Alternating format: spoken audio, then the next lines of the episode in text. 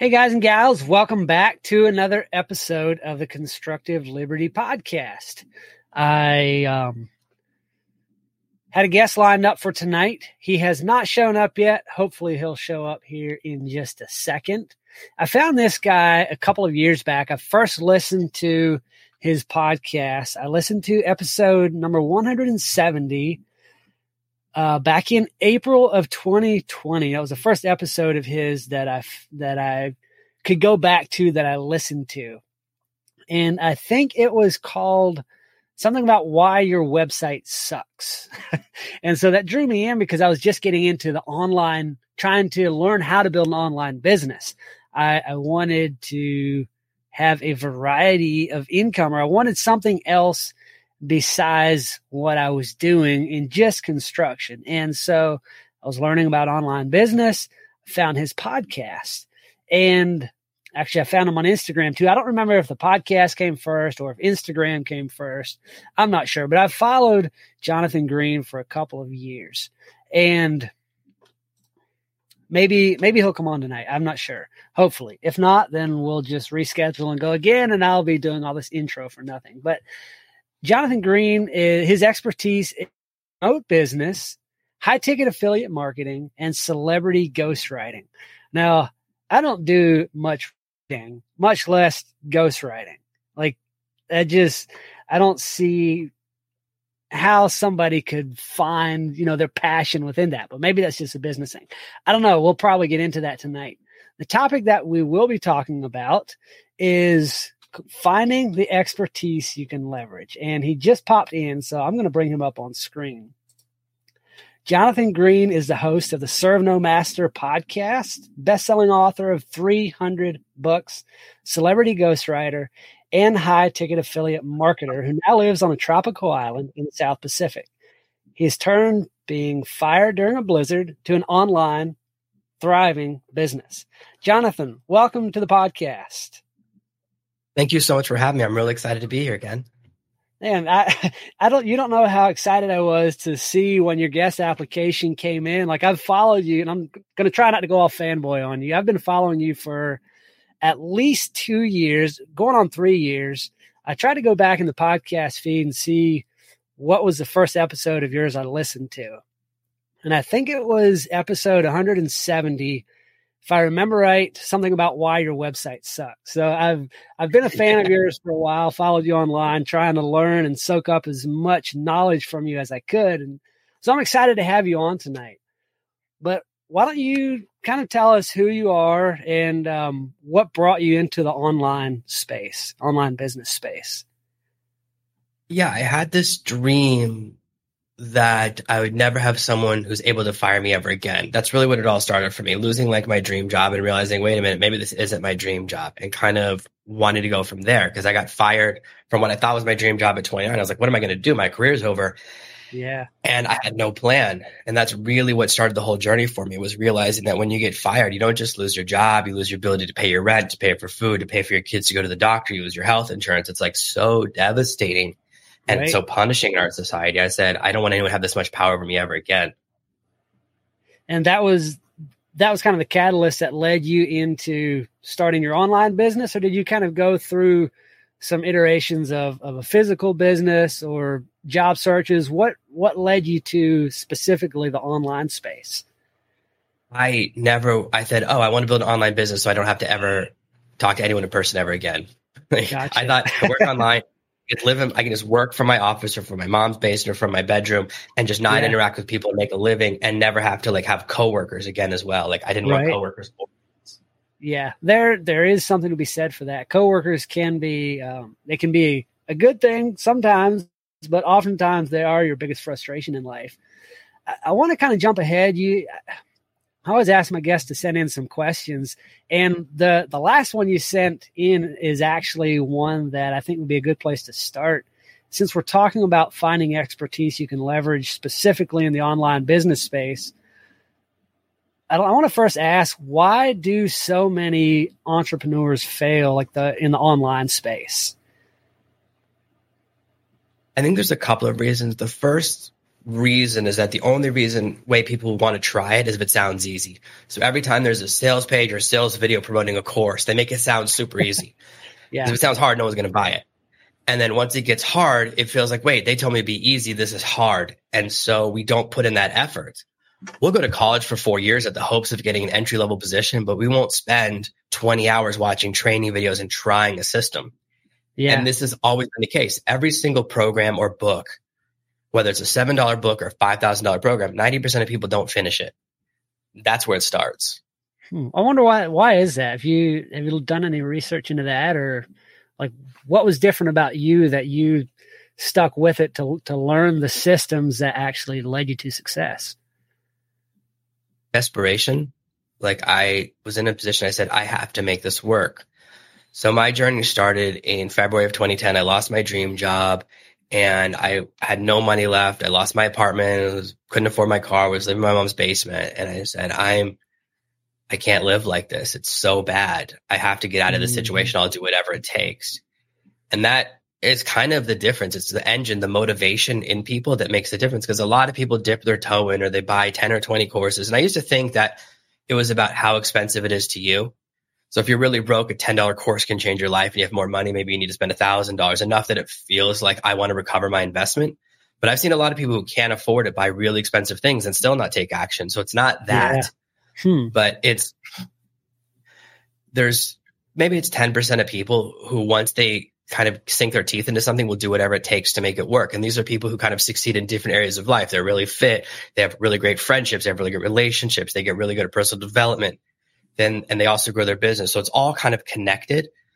And most people don't want to do things that are hard. A lot of people will buy a course to dabble it's kind of like you can go to Las Vegas and pay a couple thousand dollars to spend a weekend learning how to fight terrorists with retired Navy SEALs, but it's just pretend. And that's right. fine. That's great, right? Pretend vacation. I think a lot of people approach different types of personal development in the same way. like, oh, I'll dabble for a weekend. I'll buy a course, pretend I'm going to do it, but not really. And that's why we call it a side hustle or a hobby, or I'm trying something out so that there's no stakes because it's like if I fail, oh, my side hustle didn't work out, not I failed. And so we're already kind of preparing for that moment when it doesn't work out. Right.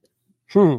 So if if somebody has a fallback job or, or a second business and and they're just say building this online thing on the side, is there a higher likelihood of success if they're already succeeding in their offline business, or is it a higher likelihood of failure because they have that fallback plan? I think it's more about your approach to life. If you're the way to succeed, and you know this, like how do you grow a podcast? Do a lot of episodes, right? It's just repetition, grinding, putting in effort. That's really the most important element to success. Obviously, sometimes people are lucky and there can be a luck element, but most of the time it comes from just sweat equity. And it stinks to say that because obviously we don't want to do that. We want a shortcut. But my success is mostly built around I'll do whatever it takes and I work longer hours, harder and more consistently than everyone else. That's why so many people I started out with have fallen by the wayside is because they don't want to work those longer hours. They want security of a job where they get paid whether or not their project works out. Mm-hmm. Yeah. If you put more time into it, more effort, it's kind of the, uh, the Thomas Edison thing. You know, if you, he didn't find 10,000 or he didn't fail 10,000 times. He just found the the way that worked was a 10,000 in one try, 10,000 in first or however, however many time that was. And any any kind of business is the same. You almost have to look at it as an exper- experiment and find what's working and what's not working and keep iterating until you reach the success you want. Is that what you found? Yeah. I love how every time someone succeeds, we're like, wow, they're an overnight success. It's like 10 we don't count 10 years of work or 20 years of work or all of the effort we went beforehand, right? Like, or the 18 years, you know, all the great athletes who started out when they were like two years old. If you don't count any of that, like their parents spending hundreds of thousands of hours training them, yeah, they aren't overnight success, I guess. Mm-hmm. But we do that. And it's just an unfortunate way to look at the world, right? Because we want everyone to be an underdog. We don't want to root for a favorite, right? We don't want to root for someone whose parents were training them from day one. But that's yeah. reality is that that effort and that background is really the key to success. We compare like our back of house, like our experiences behind the scenes to other people's front of house. Like it's very easy for people watching this right now to say, "Oh, look at Jonathan's office, look at those cool lights and all of that stuff," mm-hmm. and have a mm-hmm. perception. But you have no idea what's going on, the other side of the camera, what's on the other side of this window, or what my kids are doing downstairs. So you can only see this one part. It's not right. a full perspective of my world. You guys don't know if I'm wearing pants or shorts right now, right? Like it's off camera. and that's how limited your view is. That's yeah why we but we look at someone and go oh their life is just like mine but why is it working for them and not me? Why is it hard for me and easy for them? Because we don't see those things. You know i work with a lot of really successful people and i ghostwrite a lot of their books. That's a big part of what i do. It's my big skill set. And they have these stories that often don't make it into the book right? That are just like really bad experiences they're having whether it's just a devastating marriage situation or a devastating mm. illness in the family. There's something else going on. And if you knew about that, you'd never want to switch lives with them. I have some people in my social circle that are making hundreds of millions of dollars. I wouldn't switch lives with them because they're dealing with stuff that I don't want to have to deal with. Yeah. So we don't see those things. And we then just compare ourselves to one facet, right? And that's not enough. You don't know what's going on behind the scenes. And so when you're looking at someone else and comparing yourself and going, they're so successful, why am I not? You're only seeing part of the picture. And there's always something else. And sure, sometimes it is they had a fortunate situation or someone gave them a bunch of money or luck came their way. But I can tell you, man, sometimes luck comes your way and you just miss it. No matter what your preparation and backgrounds are. I've blown some really big opportunities because I just missed it when someone said something to me and it cost me tens of millions of dollars because yeah. I just didn't understand what they were saying and I blew the opportunity. So it can happen to anyone. It's that you keep getting up. Bad stuff happens. One day, my website, my membership area, and my payment processor all crashed on the same day. And I thought Ooh. about just quitting, right? Those happen. Wow. Or I got a bad review of a book that was about to launch. I was like, oh my gosh, I have three days to either accept this or rewrite the whole thing. Bad stuff is going to happen. And that's when you're really tested. So when you're thinking this only happens to me, it doesn't. I can tell you this that the most common questions I get whenever I'm dealing with a client or a customer, or someone's asking a question for my podcast, they go, Oh, this happened to me. And I go, It happens to everyone. It's not a private experience, it's a universal experience. The more other people have it, the more com- like the more you think you're the only one who has it. Every single person I've ever worked with or talked to about writing a book has imposter syndrome. Doesn't matter how right. successful they are. Brand beginner, someone making hundred million dollars, they go, "Oh, I don't know if people can learn from me because of this." And they go, "I'm the only one who feels this way." I go, "No, literally every client I've ever worked with feels that way." Who doesn't have imposter syndrome. I'd love to. Yeah. I've never met someone right. who have some level of that. And we have we get these thoughts, oh, I'm the only one who feels this way. But it turns out a lot of people feel this way. Guess what? Everyone's had a bad breakup. Everyone's had something bad happen at work. Everyone's had a mean boss. These are not private experiences. We just think that they are. Everyone's almost everyone's fallen out of a tree. I certainly have. Yeah. And like, oh, I'm the first person to fall out of a tree. I'm like, no, you're definitely not. Someone's probably falling out of a tree right now somewhere in the world, but we somewhere create and it's important to you in these significant moments, but sometimes you have to go, oh yeah, it happens to other people. Like you could probably find a thousand guys who look a lot like me to be on this podcast. Like I'm not a uni- I don't have a unique face. I just don't, right? There's so many people who have similar experiences and we just have to accept that with 7 billion people, we're not going to be 100% unique. It's our combination of experiences that makes us unique, but just realize the individual experiences that make up your DNA, they're not unique. Yeah. Well, we're all human and and we all have human experiences uh, with with that many people on earth like you said, is a high likelihood somebody probably looks like you and has much the same life because, I mean, what are the odds? Pretty high. But dealing with those relationships, like dealing with people, talking with the the people that you celebrity or that you ghostwrite for and and you know learning that human experience is universal what part do relationships play? Like the relationships that you build what part do they play in i don't know in contributing to the success that you see in your in your business? Probably 90% of my income is relationship based. It's mm. from someone who considers me a friend or they're a friend of a friend.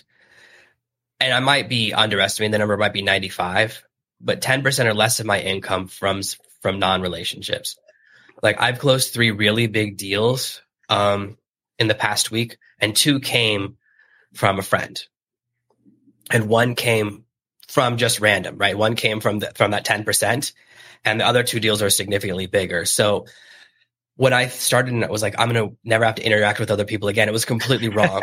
we live in such a handshake business and friendship business and trust business. It's so amazing how we work online and we use contracts less than any other industry, right? It's handshakes and trust and friendships and betrayals and all of that stuff happens like a soap opera, but it's so much who you know. And I'll give you a really simple example. Um, when I first started out, and I was just starting to make money. I was making two or three thousand dollars a month. I was like, I'm making three thousand dollars a month. I'm killing it. I can pay my bills. I can rent a small apartment. I can have a life.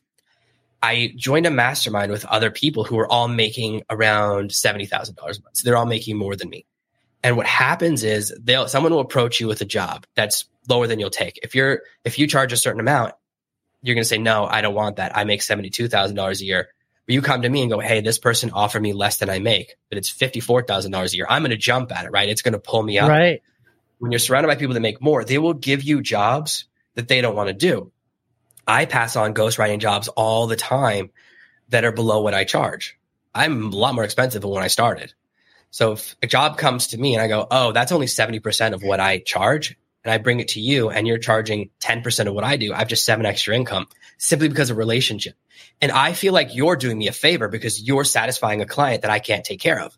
So yeah. you're making a ton of money and doing me a favor. That's the simplest way that relationships work. And here's another example If someone, imagine someone calls you today goes, Hey, I have an emergency. My ghostwriter didn't work out. Do you know someone? What's the first name you're going to think of? You. It's just the way Jonathan Green. And that, You're the only one I know. yeah, that, I don't know any other ghostwriters too. Like that's the thing is that when you become unique or you have a unique way of saying yourself that you can oh when someone asks for that then you become the first one they think of. So that's why casting a wide net letting everyone know what you do can open up so many doors. When i start with people who are first starting writing they go oh i haven't told anyone i'm a writer. I'm like that's where I'm not getting clients. So when i started investigating um, audiobook narration because some people who follow me are like oh i want to do that i have a friend from high school who's one of the most successful audiobook narrators in the world he audio now he narrates all of the HR videos for all of Europe. So if you're wow. watching a video about what to do if there's an office fire or what to do if your boss is mean to you in Europe, he's probably the voice and he makes huge amount of money. He's doing amazingly well. And we just went to high school together. We were in one play together and it's such a fascinating journey. It's really exciting to see someone at the top of a field. So there's, and guess what? If you say, Hey, do you know great voiceover? I, I do. I know one, right? And it's very yeah. cool when you start telling people I'm good at one thing, here's the one thing I do. Even if you're a beginner, if you're the only one they know, all the doors open up. My uncle moved to mm. England and he had a cosmetology license, which, you know, is haircutting. But in England, they don't call it cosmetology.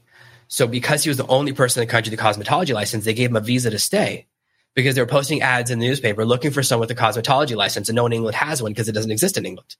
Right. Just because he came up with a unique name he was able to live there and ended up owning five or six salons and being massively successful, real business. Wow. And it all started with telling everyone what you do and giving it a unique name.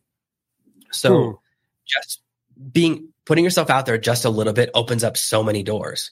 Yeah. I pass on referrals constantly because people ask me, do you know someone who knows how to do this? Do you know someone who knows how to do that? Do you know someone who knows how to do a no code website? Do you know someone who knows how to do this type of copywriting? those conversations we have with our friends all the time. When we're entrepreneurs, you never know what's going to come up. Like if your website crashed today, you'd be looking for someone who can fix it. Even though you're thinking about yesterday, now you're thinking about today. And so if I know right. someone or you have a friend, that's what you're going to ask my friends. Hey, do you know someone who knows how to do this? And that's why we build a large network. The larger your network of friends, the more, or online friends, whatever you want to call it, the more likely someone is to know someone who has the skill you're looking for. Yeah. I've heard it said the the the bigger your network, the bigger your net worth, and and that seems to be true. Uh, you mentioned something that I want to pull on just a little bit, talking about how when somebody starts something, they don't they don't talk about it. It's like, well, I don't have any, like you mentioned the ghostwriting. I don't have any ghostwriting clients. Well, have any have you told anybody you write? Why do you think that is that people start something, but don't talk about it? Like they don't they don't tell anybody because we don't want to be rejected. We don't want someone to say, mm. How can you say you're a ghostwriter? You don't have any clients. It's kind of a catch 22. And the thing is, like, if it fails and six months later, you're like, you never got a client, six months later, it's like, someone, hey, aren't you, aren't you doing ghostwriting? Uh, no, I never said that. Like, what do you, you're in a situation where you're afraid of something bad happening. And we're afraid to go out on a limb. Okay. Yeah. And say things that are scary. For example, a lot of people, um, don't say they're pregnant for the first three months or five months or whatever. I don't like hedging your bets like that. We always, the day me and my wife know, we always tell. Now we've had a lot of miscarriages and I don't like talking about it. It stinks. It's a real stinky situation, yeah. right? It's the worst thing. It totally sucks. But I want to bet on each kid. Like when, as soon as we're right. pregnant, I'm like, I'm telling everyone because I want to bet on that succeeding, even though it hurts. And then people ask about it later and it doesn't feel very good. And that's just my mindset. And maybe that's related to my success is that when I'm trying something, I tell everyone I know and something comes my way. Mm-hmm. A lot of it, you want to call it karma, but you put it out into the universe and you tell everyone it's more likely to get heard by someone that needs it. And it can lead to some really amazing opportunities. No matter what you do, whatever your skill is, you're renting out your garage for band, high school bands to use and practice because you soundproofed it. Guess what? You're going to, if you just tell everyone, you're going to get a bunch of clients. It's a real easy business model, right? You're just renting out space you don't use anyways when you're at work anyways. And it's opened some doors. And, but we're so afraid of how it feels when people look at us and go, Hey, aren't you doing X, but it didn't work out? So that we, instead of risking that bad feeling, we instead risk it not working. We make it less likely to work for right, those reasons. You didn't tell anybody. yeah. Wow. so yeah, the topic you send in is finding the expertise you can leverage. Now I've talked about failure, not you know, not making it online, not talking to people about what you're doing, but how in the beginning, before you even start, how do we go about finding that expertise to to actually leverage the success that we want to see? So the first step is to go through a self-assessment process. Write down everything you're good about, everything you're passionate about, everything you have. Whether it's space in your apartment, whether it's a car, right? You can put your car on Turo or you can drive for Uber. Those are revenue streams. And this is, we're just brainstorming. This is the brainstorming phase. You can write down anything. Mm-hmm. So you write down all of your assets, your skills, your knowledge, your expertise, your passion, any talents you have. Like if you have perfect balance, there's people with perfect balance. They make a living putting ladders on their face at basketball games.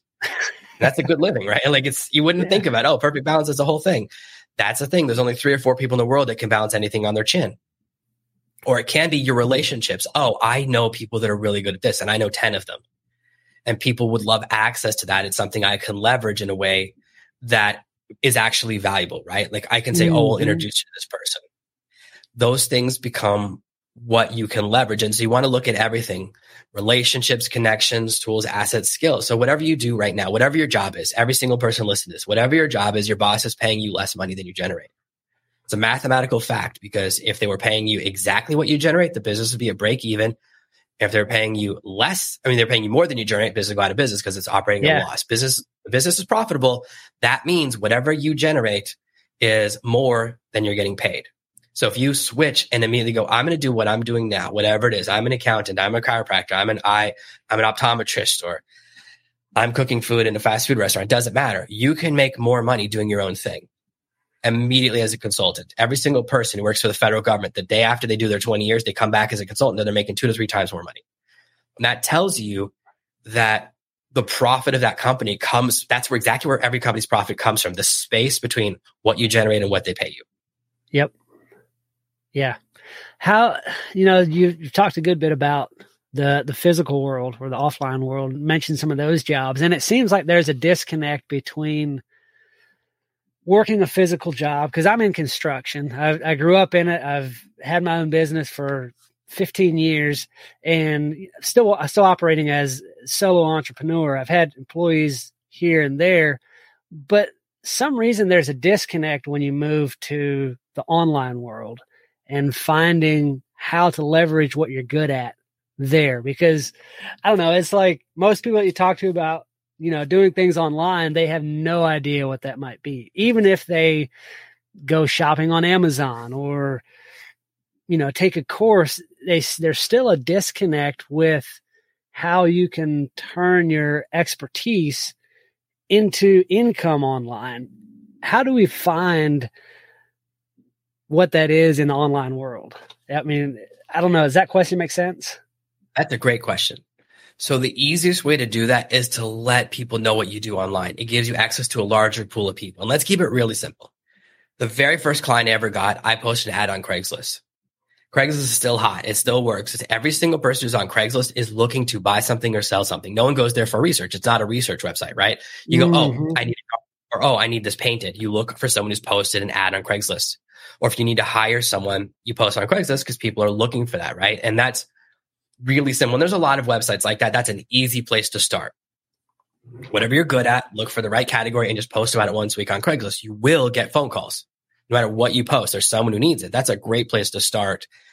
Same thing, LinkedIn, you can make your LinkedIn profile about your side skill. It doesn't have to be about your main job. Now, if it's tied to each other and everyone in your company talks to you on LinkedIn, which I've never met that, but I know exists, I guess, for some people, then maybe you can't do that, but you can modify your Facebook profile. You can make a second Facebook profile, make a second Instagram. That's a business account, or you can make a business page and you can talk about this other thing and just put the word out of what you do, even if it's something physical, right? Like, let's say what you talk about. You do construction. Construction is you have to be at the place to do it. Well, right. here's the thing. Construction workers in Alabama and construction workers in New York don't get paid the same wage. In the same way, people who work on oil rigs get ma- there's a massive difference in what they make. I have a friend who's an electrician. He only does electricity on oil rigs north of the um what do you call it? The line where there's no sun, right? North of the right, Arctic Circle. Yeah. So he wow. works in really extreme conditions with super high levels of electricity. He works on cables that if you're within 20 feet of them, the electricity will arc to you. I didn't even know that was a thing until he told me. I was like, wait, electricity will jump out. wow, that's you? crazy. And guess what? He only works three or six months a year. He does one or two jobs because most oil rigs, it's a short cycle because you're there working 24 hours a day and it's really dangerous. But there's also electricians who are living in other countries who are making $100 a month with the same skill set. So mm-hmm. as soon as you expand where you're willing to work, you can do amazing things. Like imagine, let's say you're in, you build houses.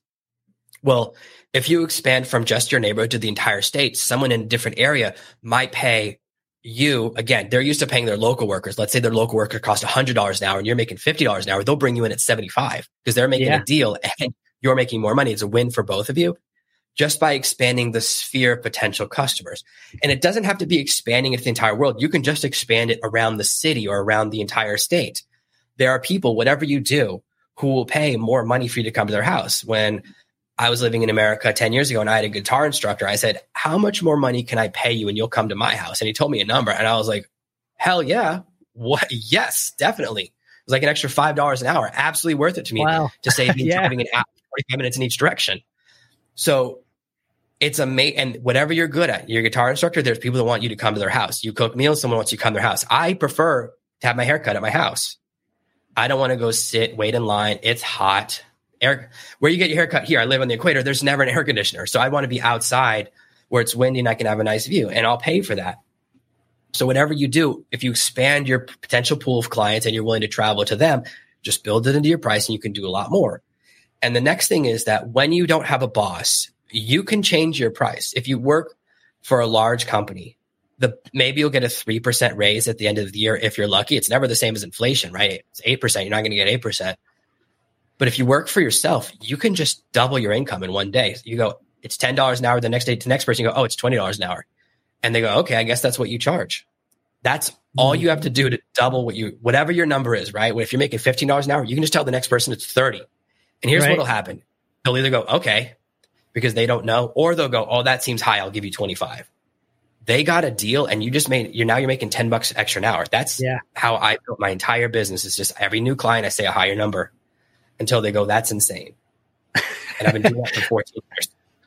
Yeah, wow, that that's awesome. That's the things you learn in business for yourself. Like most people that that haven't had their own business, you know, they never think of those things, and, and it's incredible what you can learn and leverage I was going to ask you, um, you know, your expertise is remote business and high ticket affiliate marketing, and I, I wanted to talk a little bit about that. Is is the affiliate affiliate marketing something that you got into from the very beginning, or, or at what point did that come along?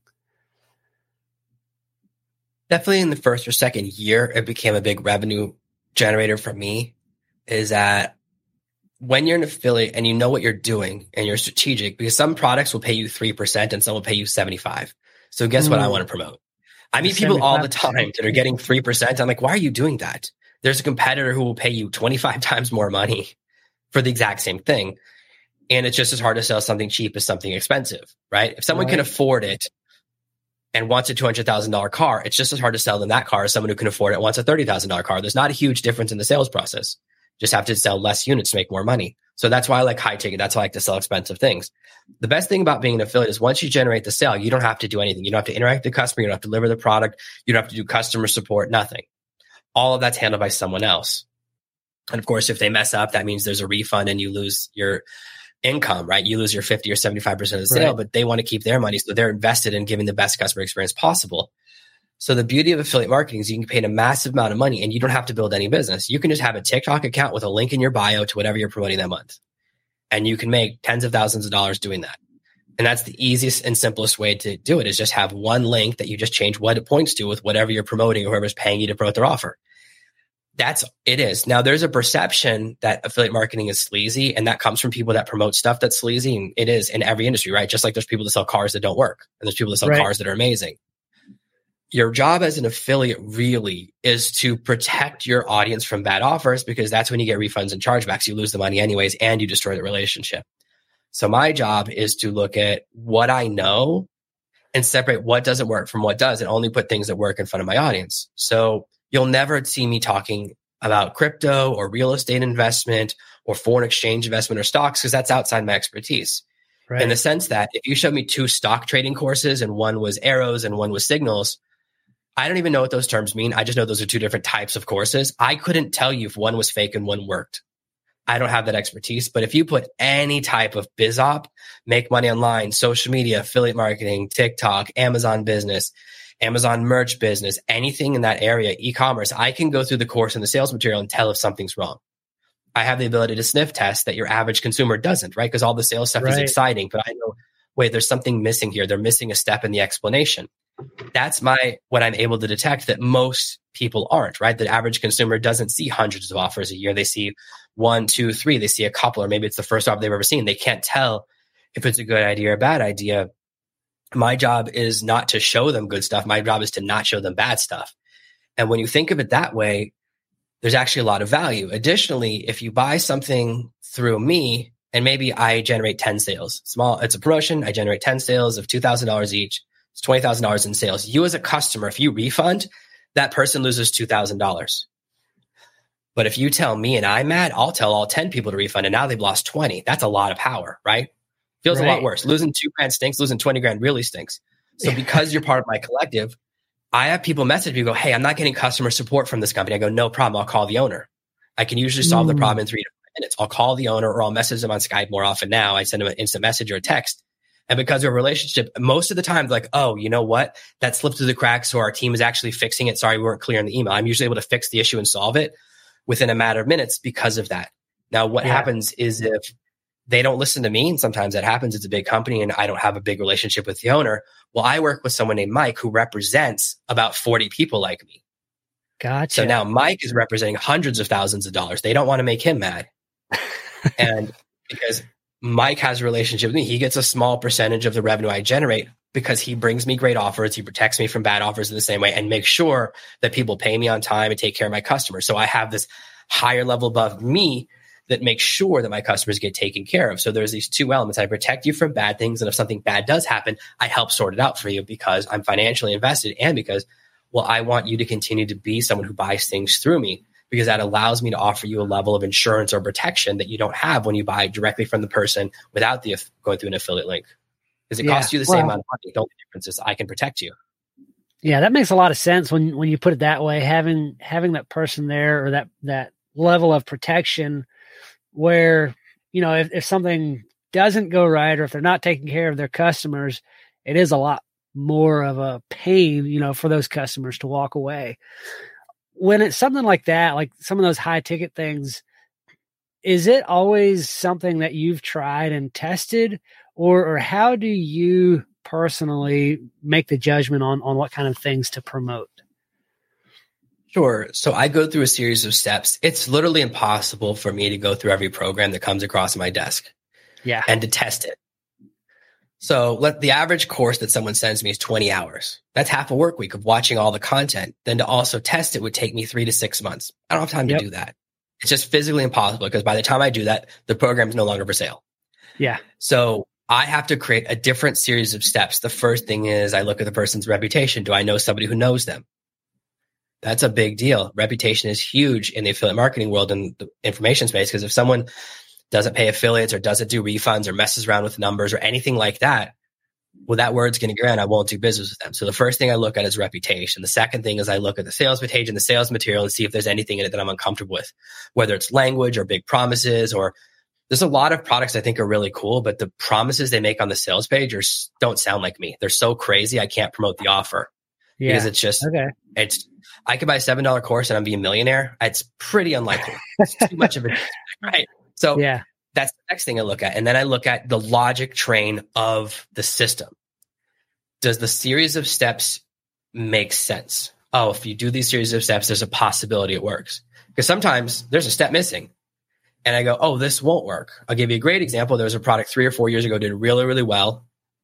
And I went through the training a few times, but you only realize that he talked about running a free type of event, but he only ran paid types of event. I was like, wait, he's missing the step about how to do the paid part. And because I tried, I put a lot of money. I actually tried that thing a few times. I was like, it cost me thousand dollars. Why isn't this working for me? So it took me a while to figure it out. And that happens, right? There's a missing step. Now that will never happen to me again. I go, oh, now I know what to yeah. look for is this tiny micro thing. It's because when he was showing the ad example, he was showing an ad example to a free event, but he only runs paid events. And it's completely different. So those are the types yeah. of things that you that I can look for, right? I go, there's something wrong in the logic train.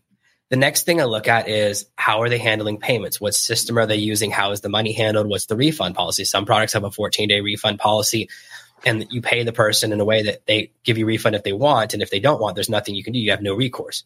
Other people use a system where it's completely automated. You send, you click a link and you get your money back. So there's a wide spectrum of how the refund policies are handled. Some people um, I've seen people who are making hundreds of millions of dollars and then they pay for the cheapest support you've ever seen. They'll pay someone four dollars an hour to handle their customer service. That's insane. And so the mm-hmm. customers have a yeah. bad experience. I know someone that did that last year, and I think they lost six million dollars in one week because they cheaped out on their customer service team. They saved a couple hundred dollars. It cost wow. them six million dollars and damaged their reputation. That's what wow, can that happen. Hurts. So there's and people do doesn't matter how successful people are. Sometimes they do dumb stuff. So there's, I look at all of that stuff. I look at who do they have running the promotion? Does the product work? Does it have a reputation? Have they run it in the past? Do they have students that it's worked for? So I look at all those things. I look at the content. Goes anything missing? Does this make sense? Can this work? So, and then is there enough time? I like if there's enough time for someone to test something and make sure that it works, right? So they have a good refund policy. You have like weeks or months to go through it. That allows you to make sure that if it's not right for you, you can get your money back. I like those things, mm-hmm. right? yeah. refunds, but I don't want to be able to, right? Because I don't want to lose the money, but I'd rather maintain the relationship. So I like a nice 30 day refund policy because that's kind of reasonable. Sometimes there's 60, which is a little bit long because it's like, no, you should, re- if you pay something for thousands of dollars, you should be trying it, right? You shouldn't be waiting 59 right. days and going, wait, I didn't try. That's a little bit much, but I want, I want you to be able to have enough time to try it. If a product has like a five day refund policy, I'm like, that's insane. That's not enough time for people. I can't do that, right? If they buy it on Monday and they can't look at it till Saturday, Sunday, that's too much pressure. So yeah. I want them to have enough time to really try it. So that's part of my process. There's a whole decision making calculus that goes through all of that stuff. So my having done this a long time gives me an advantage over someone who's brand new. So let's say you're brand new, you have no idea. You can't sniff test. You don't have that skill set. Well, then you just look at what I'm promoting and go, well, Jonathan sniff tested. I'll only promote stuff he does because there's a lot of stuff I turn down. Mm. Then, or you can pick someone else that doesn't have to be me, but that's a great way to start is go, oh, I'll see what someone else is running. I'll promote the same stuff. I'll do it in a different way. I'll do it to my audience, but this way, at least I know it's been through their verification process. And that gives me like a little bit yeah. of a leg up when I'm starting out. As I get better and better at it, then I won't need to follow other people, but that's a great place to start. Hmm. Wow. That's, that's great. I, I never thought of looking at it like that. Like I've I've looked at the affiliate marketing stuff, but I, I was never sure how to go about finding you know what to promote and even I mean, as you learn more about it, you realize that almost every product online you can sign up somehow to to be an affiliate for. And and that's not something you even think about until you get into that world.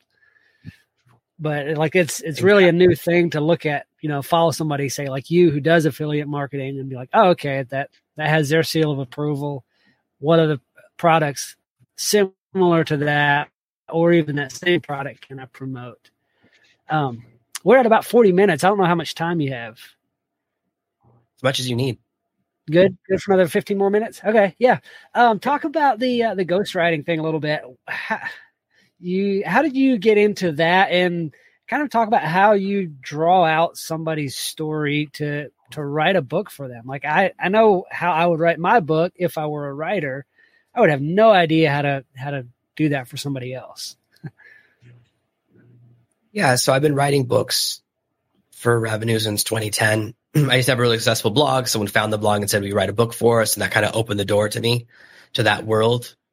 And I still get royalties from that book, which is amazing. So I've made a lot of products for other people and stuff along the way. And then someone reached out to me maybe seven or eight years ago. I was like, Hey, we have an emergency. We hired someone to make a product. It's not ready on time. You write a book for us? It has to be ready in four days. And it kind of that started opening the door to other clients coming in. That was obviously a lot lower money than I make now, but it just kept coming my way. And more than a few times I've said, Oh, I don't want to do this anymore. Right. I don't want to do this, but I'm so good at it. So I kind of, it's my circle of excellence. Like I'm a really good writer and I'm really good at eliciting a great story. And as far as how I create a great story for mm-hmm. someone, I ask the right questions. Yeah. Um, I'm working with someone right now who hires a writer before me who didn't ask the most important question. And I'm, and like, of course the book didn't work because the first question was, what do you want from the book? What's your goal? Some people just want a book that's prestige. That's great. There's no rules. You can do whatever you want, right? Because there's no specific goal. Some people want to speak from stage. Well, then the entire book has to be written like you're someone who speaks from stage. If you want more coaching clients, we have to write it in a different way. Because all of our examples would be, oh, I was speaking from stage and someone asked this question, or a coaching client had this experience, right? We changed the examples we use in the book based on what we want people to think of you as. A lot of people I work with, they want to build a mailing list. Great everything in the book is driving towards, hey, I'm going to offer you something cool at the end of the book if you give me your email address. Hey, there's something cool coming up your way. Be ready to give me that email address. You plant that seed. Yeah. You don't start from there. You don't know where the book is ending. So the first thing I ask is that question, what's, if you could have someone take one action after reading your book, what's that one action? And the reason it has to be one is if you ask for two, they'll do zero. There's some podcasts, and maybe you've heard this, where at the end they go, Hey, thank you so much for listening. Follow us on Stitcher, follow us on Stitcher Premium, follow us on iTunes, listen to us on Google Play Store, leave a review there, follow us on Twitter. It's so many, you can't even follow the list.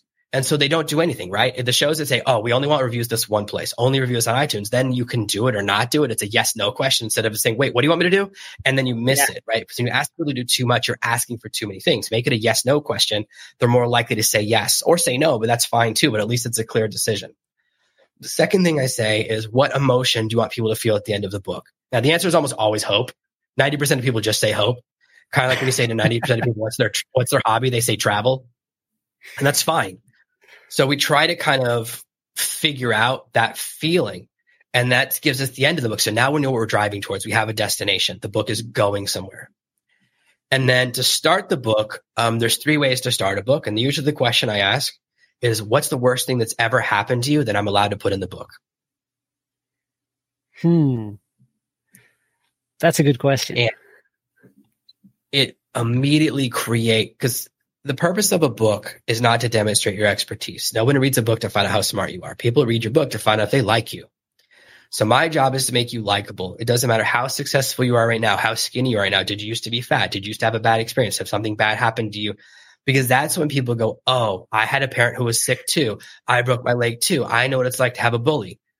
Those experiences that I mentioned earlier, right? That we think are unique, but actually universal. That's when people fall in love with you.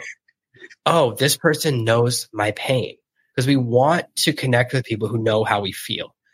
That's the most valuable thing. And that's like the really, really successful people out there. When people always say, Oh, I felt like they make me feel like the most important person in the room. That's the secret to great politicians, great people in a lot of industries is that they make you feel so important. And they do that by creating rapport, which is the sense that, Hey, we're on the same journey together. You get me, right? That's what we want is for someone who is successful to say, I understand you. I understand your pain. I've been where you are and I, I understand you. I hear you. I speak your name. I feel your pain. That's so valuable. That's what we all want. We all want to feel significant. So that starts with, oh, I've been somewhere bad too, right? If you just say I was born rich and I'm still rich, no one's going to relate to that. Yeah. So that's you got to be relatable. Yeah, and everyone has that experience. You know, we've all had different bad things happen to us, and it's not about stakes. This is another mistake people make. It's not about life and death. It's about your reaction, how you felt in the moment. If you were really scared that you were about to get a spanking or that your parents were going to send you away to military school, even if there wasn't that real possibility, because you were emotionally invested, that's a great story. So it's about how emotional mm-hmm. you felt because people don't care about the event. They care how you felt about it. And this is a great lesson for if you're ever like, for me, like, why is my wife not interested? What does she want to hear? She doesn't want to hear about the, the hobby. She wants to hear about the hobby makes me feel, right? I can, you can be into comic books. It's fine. But if you talk about how comic books help you understand race relations as a kid because you didn't fit in because you were a different race than everyone else at school, and that's why you like X Men, X Men just went from nerdy to very Ooh. attractive, all in how you describe huh. it. So it's when you're excited by something and you demonstrate that it connects to you, then people get really interested. People are interested in how your hobby makes you feel more than the actual hobby. In the same way, they're interested yeah. in how that moment, that high intensity moment, made you feel were you scared? Were you look? Because people re- people react to like stressful situations in different ways. Some people curl up and get really scared. Some people go into action mode. Some people cry. There's a whole range. And that's really interesting. That's what we want to see. That's the voyeuristic part of ourselves. What did this person feel like? Oh, I felt that way too. We have a natural desire when someone reveals something vulnerable to reveal something vulnerable back, right? Earlier on, I mentioned to you, I talked about my, my wife going through, my wife more than me going through miscarriages your first thought was probably, oh, I should say something else that's happened to me that's similar to create parody. Because we all have that natural instinct. Now, I kept right. talking so you wouldn't feel to do that. That was intentional on my part because I wasn't trying to create that from you. That's what we do, right? When someone reveals something, oh, I got to reveal something too. Someone reveals something more, I got to reveal something too. So by being vulnerable at the beginning, yeah. You also get it out of the way, right? You've said the most vulnerable thing first. Now, whatever else you want to talk about, it's not scary anymore because you've said mm-hmm. the vulnerable thing first. Yeah. And it creates an effect. And obviously I want it to be a real experience. And sometimes we have to, it takes multiple versions of asking that question. Sometimes people don't have it. And then we have to say, well, what's the moment that made you want to do this? And like, oh, well, actually, I got passionate about this industry because I saw someone else in a bad situation. I wanted to help them. Okay, that's your story, right? It can be your origin story. That's like the reason you're so passionate or the reason you're writing this book. And so my real skill is that I know when something's boring. If yeah. someone's being boring, I go, this isn't going in the book. And I'll ask questions that are interesting. That's why the books I write are interesting because I don't want to write about things that are boring to me. If it's boring to me, it's going to be boring to the reader. So I'm kind of screening out the boring. And it's hard when you're telling your own stories. It's hard to know if something's boring or not. Right. That's why it helps when they're helping you, whether it's a book coach or a writer or a friend. And it's hard if you ask your friends, which of my stories are boring? They're not going to tell you because they don't want to lose the friendship, right? Because you have these other stakes involved. Whereas I can do that. I've had clients send me 20 hours of audio recordings and I go, great, I'm going to use seven minutes of this. I have to listen to all 20 hours and it makes me crazy, but I can oh, use so little of it. Happens all the time. I had someone tell me a really amazing, very personal six hour story. I go, great, we're going to use the last 15 minutes because that matches when the, the book starts. And that other yeah. stuff you can use in another book, but this is the one for this book. So mm. that's not easy to do to say to a friend or your spouse or someone you work with or whatever, but it's it's a client. That's what they're paying me for is to let them yeah. know. Here's the thing about you that's the most interesting. Here's what makes you likable. Because sometimes clients want to put stuff in a book. I'm like, this will make everyone hate you. We can't put this in there, right? Like, uh, was it Prince Harry, whoever just wrote that book? Everyone hates him now. He put in all that stuff in the book that you should never say, right? Like, oh, did you guys forget that one time I dressed up as a Nazi? I would have never let him put that in the book. I would have shut that down. I'm like, hey, you know yeah. what? Don't mention that, right? Right? Don't put that in the book. That's the thing you don't put in the book. You want it forgotten, right? But yeah. that's it is what it is. He probably demanded. I'm sure the ghostwriter probably said, "Are you crazy?" And he goes, "You got to put this in." It happens, right? So that's my job is to go, don't tell people this story because you think it's a good story, but other people are hearing a different thing, right? You hear it's like, oh, this is a story when I made a dumb mistake. Everyone hears like, this guy's the worst. That's he tells the story and hears one thing, but everyone else hears something different.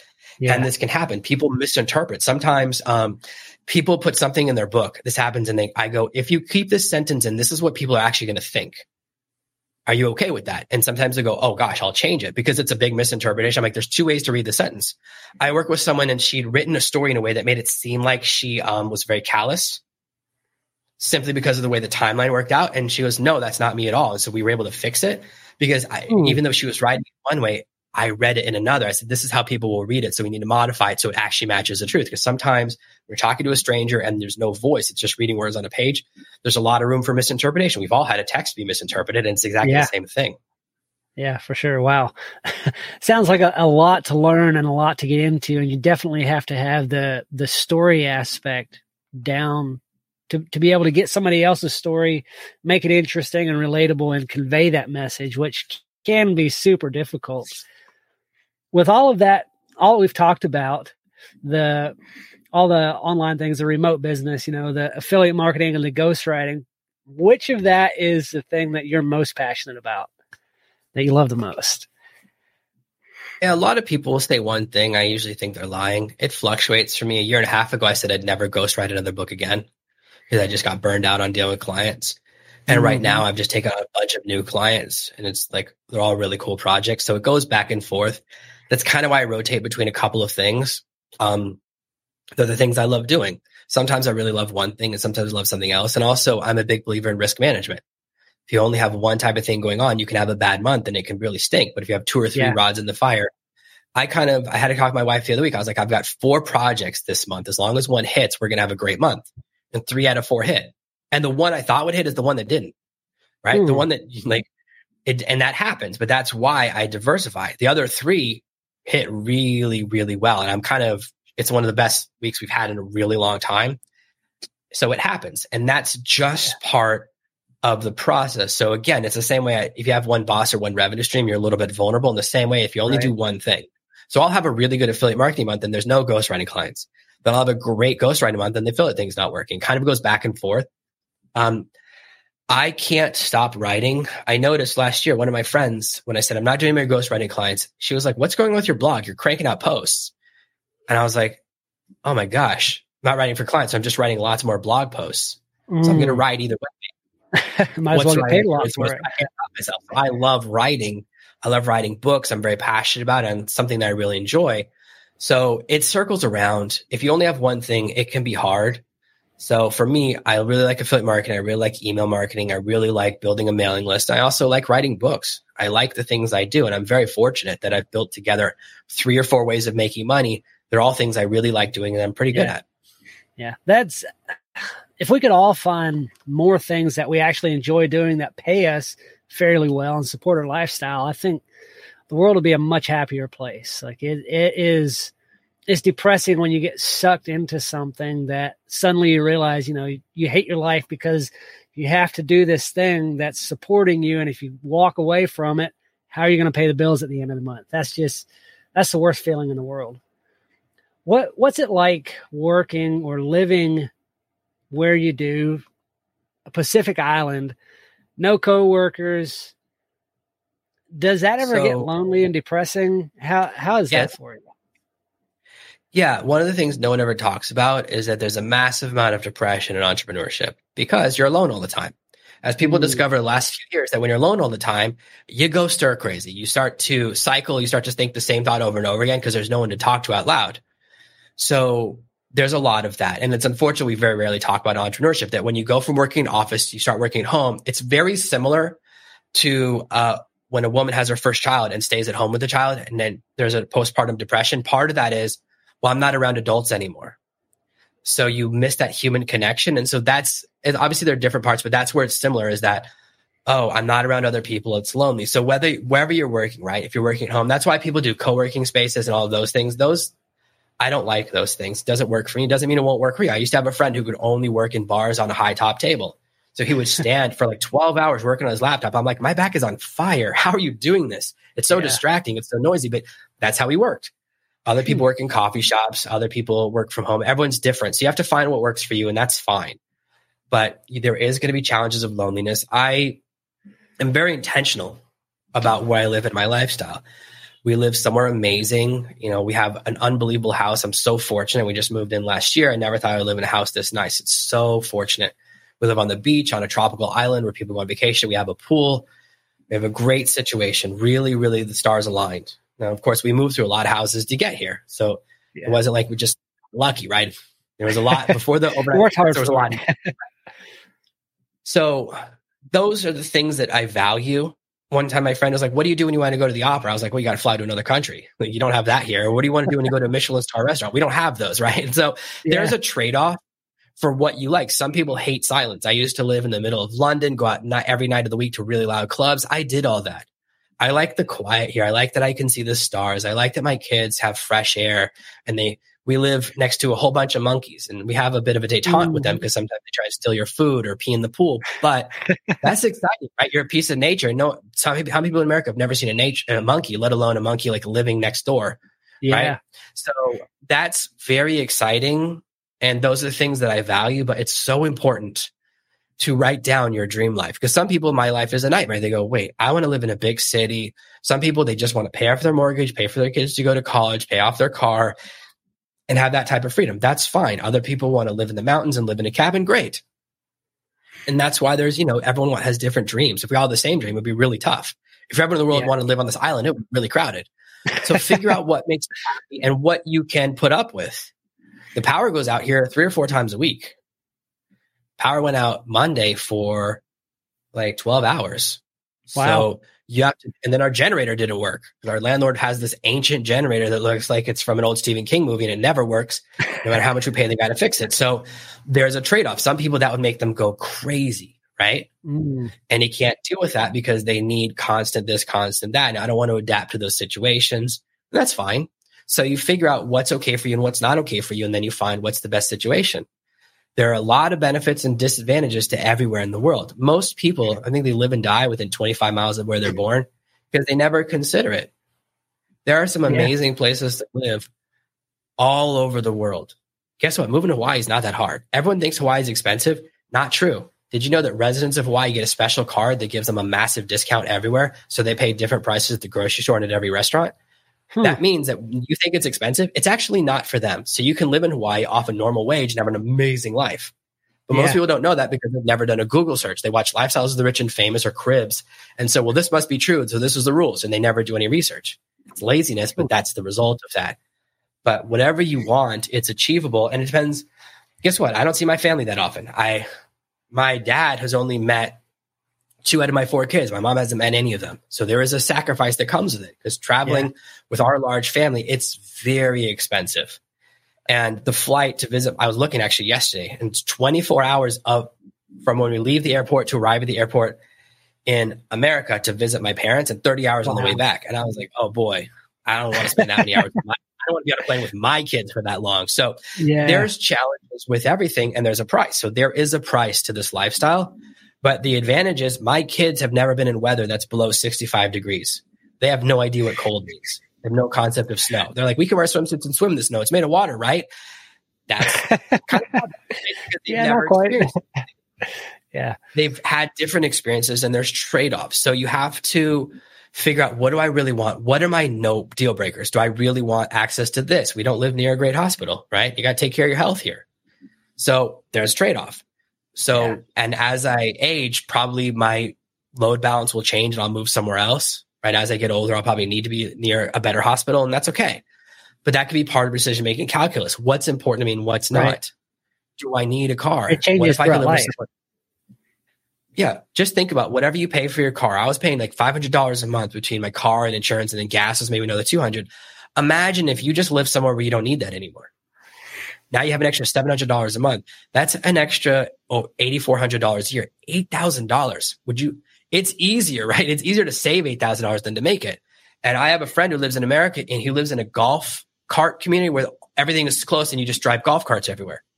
so there's no cars there at all. He doesn't need a car to go anywhere. Amazing. Hmm. So you don't even have to leave America yeah. have amazing experiences. There's all these crazy options. You don't need a car to live in New York. A lot of big cities have public transport. You don't need it. So there's a lot of options as soon as you go, do I really need this?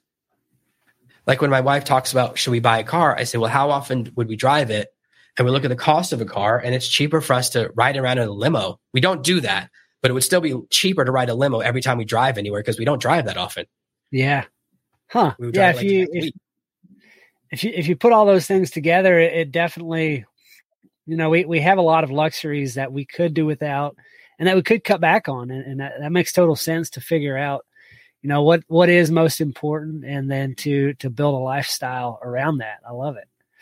Jonathan, you've given us a lot of value. Like I, I, I can't wait to go back and listen to this again. If somebody wants to learn from you, do you have any courses or, or books of your own to, to help people along, you know, in, in learning the online business space? Yeah, I have a book called Fire Your Boss. You can grab it on Amazon. It's free, or you can go to GiveToGetFree.com and you can get it for free. I like to give to get free and you can just download it. So either way, you can grab it. And if you search for serve no master, every Google search result is me. Every Bing search result is me. So those are the two ways to find me. You can check out my podcast, Serve No Master podcast. You can visit my website, Serve No Master. And, but yeah, just read one of my books. The best thing you do is read one of my books and go, I like this guy or I hate this guy. Because if I'm not the right hmm. person for you, that's okay. You can find the right person for you. Yeah. Awesome. I'll have those links in the show notes. I, I really appreciate your time tonight. Yeah. Thanks for having me. All right. And right here.